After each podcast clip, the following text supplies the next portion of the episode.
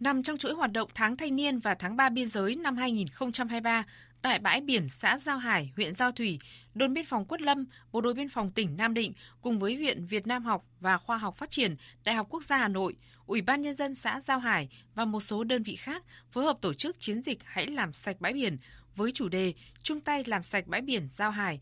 cùng vẽ đại dương thêm xanh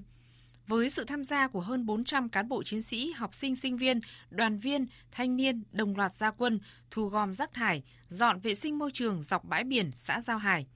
Chiến dịch nhằm giúp cán bộ, học sinh, sinh viên, đoàn viên thanh niên và người dân nắm bắt được thực tế hiện trạng rác thải nhựa ở vùng ven biển Giao Hải, nhận biết các nguồn phát thải, loại rác thải nhựa phổ biến nhất, hiểu được tác động của rác thải nhựa tới hệ sinh thái tự nhiên và cộng đồng địa phương – qua đó nâng cao ý thức của cộng đồng về vấn đề rác thải, kêu gọi mọi người chung tay hành động bảo vệ môi trường biển, tạo phong cách sống xanh, lối sống đẹp, lối sống có ích vì cộng đồng, thiết thực hưởng ứng chương trình hành động quốc gia về quản lý rác thải nhựa đại dương, hướng tới mục tiêu phát triển bền vững, hạn chế biến đổi khí hậu, đồng thời góp phần quảng bá hình ảnh của Việt Nam đến bạn bè quốc tế.